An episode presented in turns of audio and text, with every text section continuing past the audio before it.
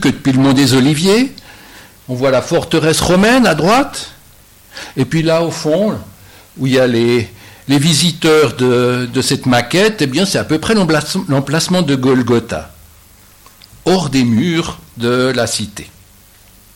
Et cette réflexion que nous allons mener, on va la faire en six étapes. On va d'abord se pencher sur cet événement particulier, son contexte. Après, on va venir à l'attente du désert, sa construction. Ensuite, après la construction, on va voir comment ça fonctionnait. Et puis, on va, en principe, passer ensuite au temple en dur on va voir quel est le sens de ces événements pour nous aujourd'hui. Et puis je vais terminer par un, témoignage qui n'était pas prévu quand euh, j'ai, mijoté au début cette thématique. C'est venu en cours de route.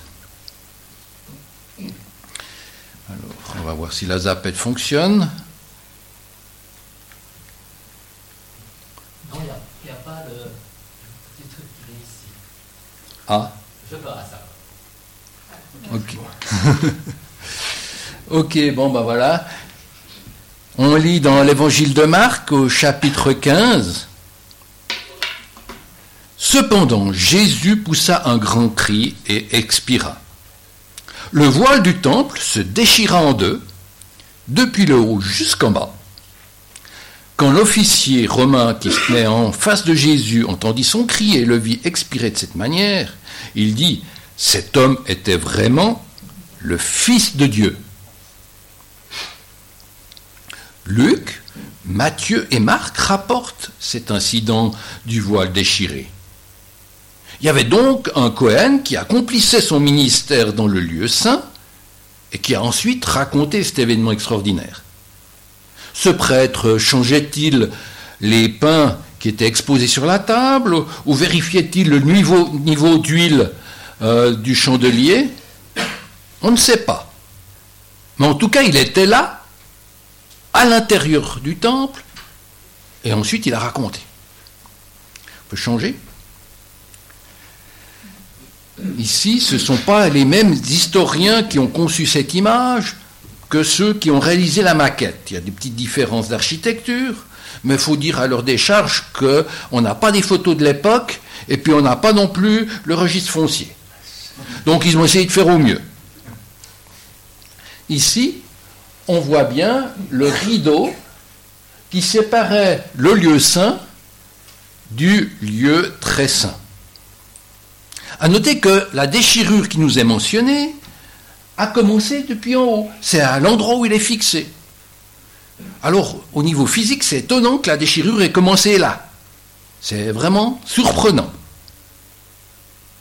Maintenant, ce voile, qu'est-ce qu'il fait là? Quel était son sens à l'époque? Quel est son sens pour nous? Et pour y comprendre quelque chose, il faut faire un retour de plus de mille ans pour, vraiment voir qu'est-ce que ça veut dire. Tu peux changer. Alors, ici, alors nous avons tous dans nos poches quelque chose dans ce. Ça s'appelle un portable. C'est un appareil de communication. Alors, il y a 3300 ans, les Hébreux, ils avaient aussi un portable. C'était aussi un outil de communication. Donc, tout a commencé dans l'histoire par cette tente de la rencontre qui a été construite par Bessaléel selon les indications que Moïse avait reçues précédemment de Dieu on distingue trois états, espaces. On a ici une vue du euh, est, sud-est, quelque chose comme ça. Il y a d'abord la cour, ici, qui servait essentiellement aux prêtres. On y voit ici euh, l'autel, le bassin des purifications. Mais les, les, monsieur tout le monde et madame tout le monde pouvaient aussi y avoir accès pour amener un animal en sacrifice Deuxième espace, c'est ici, c'est le lieu 5, à l'intérieur de la tente. C'est seulement les prêtres qui pouvaient entrer à cet endroit-là. Et c'est un espace de 5 mètres par 10 avec 5 mètres de haut. Et enfin, derrière le rideau, eh bien, il y avait un cube de 5 mètres de côté. C'était le lieu très saint où seul le grand prêtre pouvait entrer une fois par année. Nouvelle image. On va entrer un peu dans les détails. Ici, on voit un peu mieux cet espace intérieur avec le lieu saint, le chandelier ici sur la gauche, la table des pains de proposition sur la droite, et puis un hôtel pour répandre des parfums qui brûlaient à cet endroit-là. Et puis, derrière le rideau, on avait le coffre de l'Alliance, et puis entre son couvercle, qu'on appelle aussi propitiatoire dans certaines traductions et dans certains passages de la Bible, et puis les chérubins qui étaient au-dessus, eh bien, à cet endroit-là, eh bien, Dieu se révélait à Moïse en particulier, au grand prêtre le cas échéant aussi. On change d'image. On voit ici, eh bien, c'est une maquette de ce temple portable, une maquette à l'échelle 1.1 qui est installée dans la cour d'un hôtel en périphérie d'Ariel. Et on voit bien les accessoires et les proportions. Donc ici, on voit le chandelier avec euh, la taille de deux êtres humains, c'est pas des prêtres, là, bah, c'est une maquette. Ici, l'hôtel des parfums, et ici, la table avec ici les pains qui sont empilés. Et ici, nous allons nous pencher dans l'Ancien Testament, en Exode 26. Tu mettras le voile sous les agrafes, et c'est là, derrière le voile, que tu feras pénétrer l'arche du témoignage. Le voile vous servira de séparation entre le lieu saint et le lieu très saint. Tu mettras le couvercle sur l'arche du témoignage, dans le lieu très saint, tu placeras la table devant le voile et le chandelier en face d'elle, du côté sud du tabernacle, et tu mettras la table du côté nord. Voilà, donc ça c'est le temple transportable du désert. Et dans le temple de Jérusalem, qui sera construit ultérieurement, eh bien, les accessoires seront pareils. Il y a juste les dimensions de la grande salle qui seront différentes. Euh, ce sera à peu près le double peut changer l'image. Après la description et les dimensions de la tente, on va un peu se pencher sur son fonctionnement. Comment ça marche? Alors là, on passe à Lévitique 16. L'Éternel dit à Moïse, Dis à ton frère Aaron de ne pas entrer à n'importe quel moment dans la partie du sanctuaire située derrière le voile, devant le propitiatoire, qui recouvre l'arche. Sinon, il mourrait. En effet, j'apparaîtrai dans la nuée sur le propitiatoire, et voici de quelle manière Aaron entrera dans le sanctuaire. Il prendra un jeune taureau pour le sacrifice d'expiation et un bélier pour l'holocauste. Et là, je saute quelques versets. Il égorgera le bouquet expiatoire pour le peuple et emportera le sang derrière le voile il fera avec ce sang, comme il a fait avec le sang du taureau, il en fera l'aspersion sur le propitiatoire et devant le propitiatoire. Or là, on n'a pas lu tous les détails de ce sacerdoce qui est décrit en Lévitique 16. Je n'ai d'ailleurs pas tout compris. Il y avait beaucoup de sacrifices rituels d'animaux, des taureaux, des agneaux et des boucs. Mais je vais quand même relever deux des points importants de ce passage de Lévitique 16 qui, qui nous concerne aussi encore aujourd'hui. On ne pouvait pas entrer dans le lieu très saint à tout moment, à cet endroit où Dieu se révèle.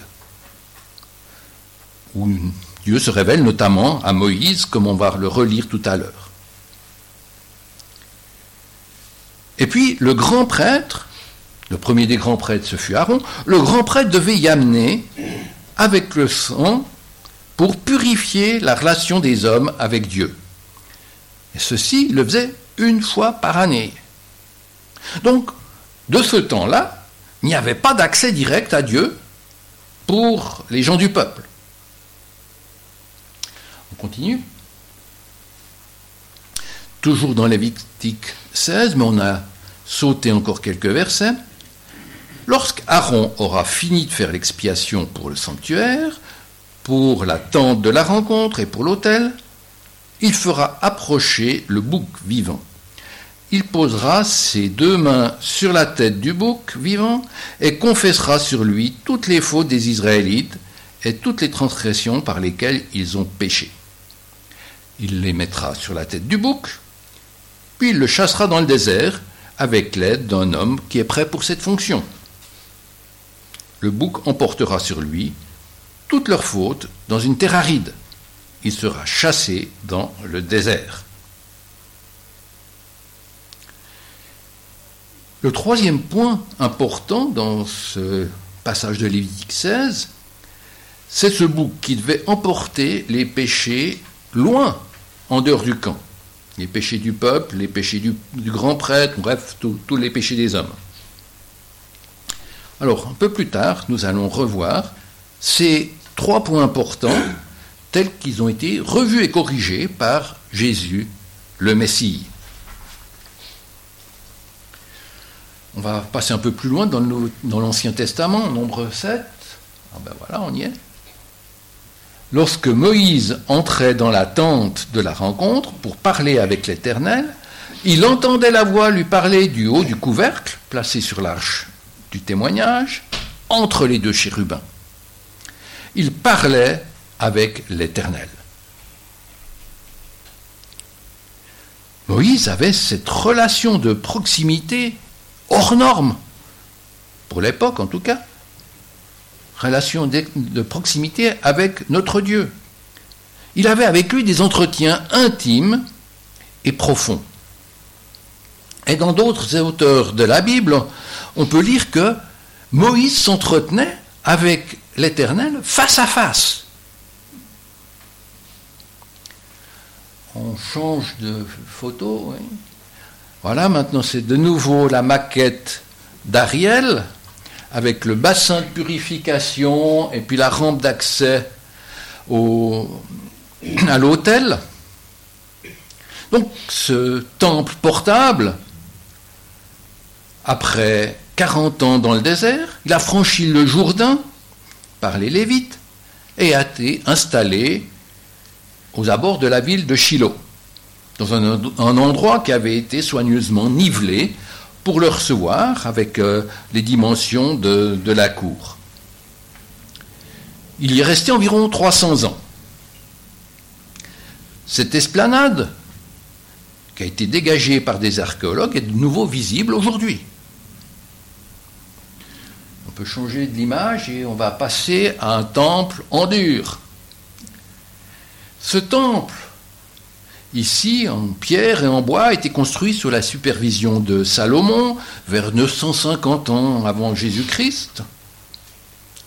On y trouve tous les éléments dont on vient de parler dans l'attente de la rencontre. Ce temple y sera ensuite détruit par les armées babyloniennes vers 586 avant Jésus-Christ. On change d'image. Des 530 environ, eh bien, un deuxième temple qui est bâti sur les fondations du premier par Zorobabel, après le retour d'exil. L'achèvement des travaux est situé aux alentours de 515 avant Jésus-Christ. Plus tard, il sera restauré et amélioré par Hérode. Et c'est dans ce temple-là que Jésus s'est révélé aux hommes. Après ce passage dans l'Ancien Testament, il est temps de revenir au Nouveau Testament. Et on lit dans Hébreu 9, L'ensemble étant ainsi disposé, les prêtres qui font le service entre en tout temps dans la première partie du tabernacle. Mais dans la seconde, seul le grand prêtre entre, et ce, une fois par an, non sans y apporter du sang qu'il offre pour lui-même et pour les péchés du peuple. De nouveau, On saute par quelques versets. Quant à Christ, il est venu comme un grand prêtre des biens à venir. Il a traversé le tabernacle plus grand et plus parfait, qui n'est pas construit par la main de l'homme, c'est-à-dire qui n'appartient pas à cette création. Il est entré une fois pour toutes dans le lieu très saint, et non pas avec le sang des boucs et des jeunes taureaux, mais avec son propre sang. Et il nous a obtenu ainsi un rachat éternel. Or, d'après la loi, presque tout est purifié avec du sang. Et s'il n'y a pas de sang versé, il n'y a pas de pardon.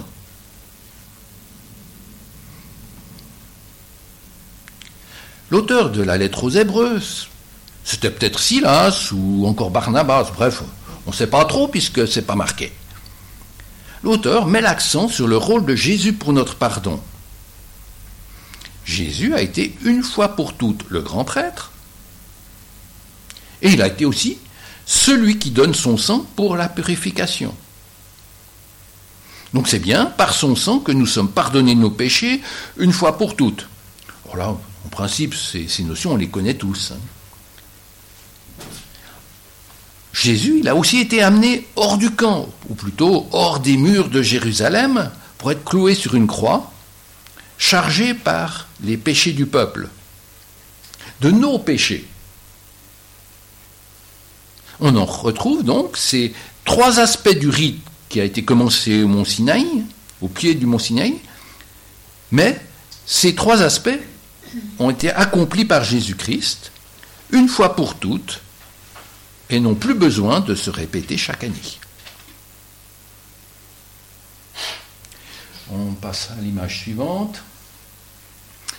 Alors, du temps de Jésus ou du temps du récit du voile déchiré qu'on vient de lire, eh bien, le lieu très saint qui se trouve là derrière, il était vide l'arche de l'alliance, le propitiatoire, les chérubins, tout ça, eh bien, ça n'avait pas été retrouvé après l'exil. La majorité des accessoires qui figuraient, qu'on utilisait dans le temple, eh bien, ils avaient été ramenés depuis l'exil à Babylone. D'après les chiffres, il y avait un, des couteaux qui avait été perdu, il en manquait un. Mais bref, euh, l'essentiel a été ramené changement d'image. Voilà, maintenant, on, a ici une image de l'arc de Titus à Rome qui célèbre la victoire de l'Empire romain sur les Hébreux. On voit ici des esclaves hébreux, on voit là aussi des chauffards, ici il y a le fameux chandelier à sept branches, mais le, coffre sacré, il n'y est pas. on peut bien penser qu'un truc aussi important si les Romains avaient pu le capturer, ils l'auraient bien représenté dans l'arc de Titus, hein, parce que c'était important. Voilà, donc on a terminé cette étape, qui est l'étape du temple en dur, et maintenant on va se pencher sur qu'est-ce que ça signifie pour nous. On va boucler la boucle, image. Voilà, donc on en revient à la lettre aux Hébreux, mais dans le chapitre suivant, de ce qu'on vient de lire, donc on est en chapitre 10. Ainsi, frères et sœurs, nous avons par le sang de Jésus l'assurance d'un libre accès au sanctuaire. Cette route nouvelle et vivante, il l'a inaugurée pour nous au travers du voile, c'est-à-dire de son propre corps. De plus, nous avons un souverain prêtre établi sur la maison de Dieu. Approchons-nous donc avec un cœur sincère, une foi inébranlable, le cœur purifié d'une mauvaise conscience et le corps lavé d'une eau pure. Retenons fermement l'espérance que nous proclamons, car celui qui a fait la promesse est fidèle. Veillons les uns sur les autres pour nous inciter à l'amour et à de belles œuvres. N'abandonnons pas notre assemblée comme certains en ont l'habitude, mais encourageons-nous mutuellement. Faites cela d'autant plus que vous voyez s'approcher le jour.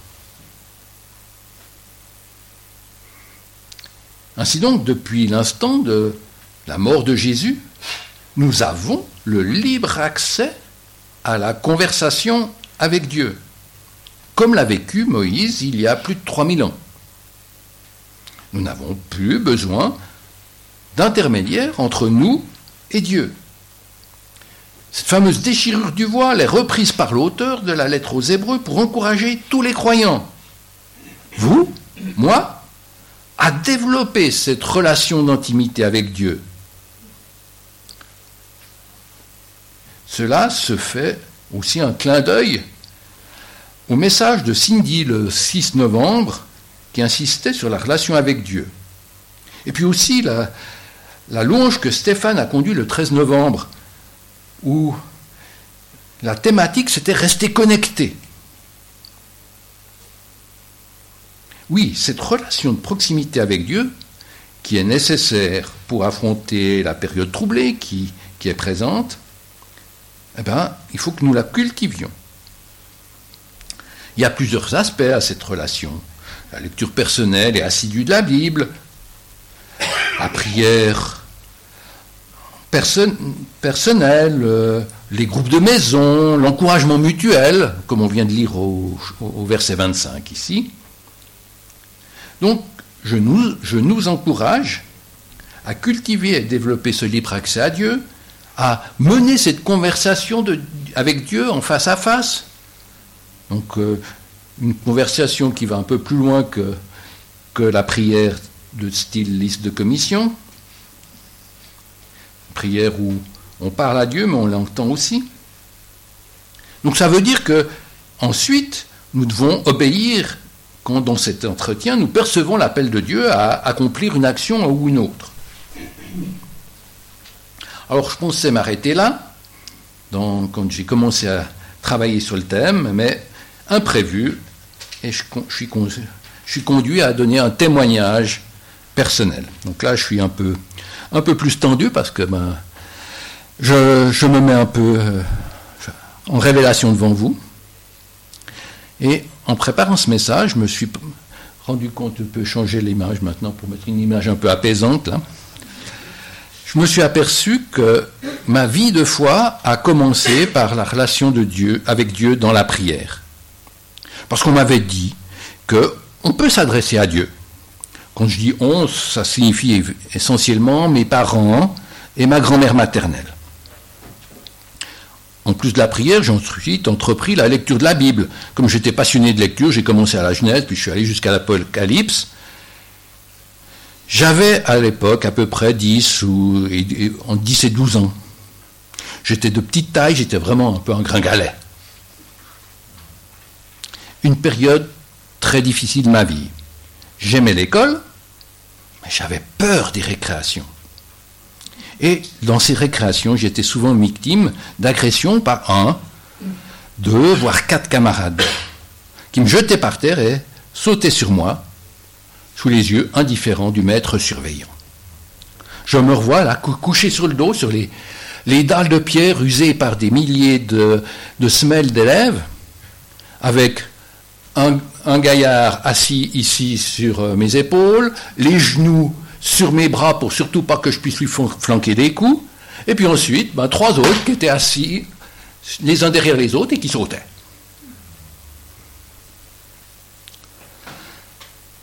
J'ai ensuite passé au cycle, puis au collège, et puis j'ai oublié cette période noire. Puis il y a 15 ans, j'ai lu, je crois que c'était dans Paris Match, l'histoire d'un enfant de la région de Grenoble qui avait subi le même genre d'harcèlement que moi, et lui, il y avait mis fin en allant se pendre sur la place de jeu. Quelle tragédie. Mes souvenirs sont remontés alors, comme un raz-de-marée, et j'ai beaucoup pleuré.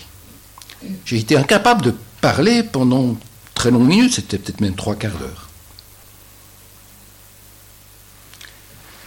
Oui, je découvre maintenant que cette relation à Dieu que j'avais à ce moment-là m'a permis de tenir. Je me souviens que je commençais mes prières, c'était le soir à cette époque-là, par Cher Sauveur. ne comprenais pas vraiment tout le sens que ça voulait dire, mais, mais c'est comme ça que je parlais. C'était une prière à l'époque qui était plutôt du style justement liste de commission.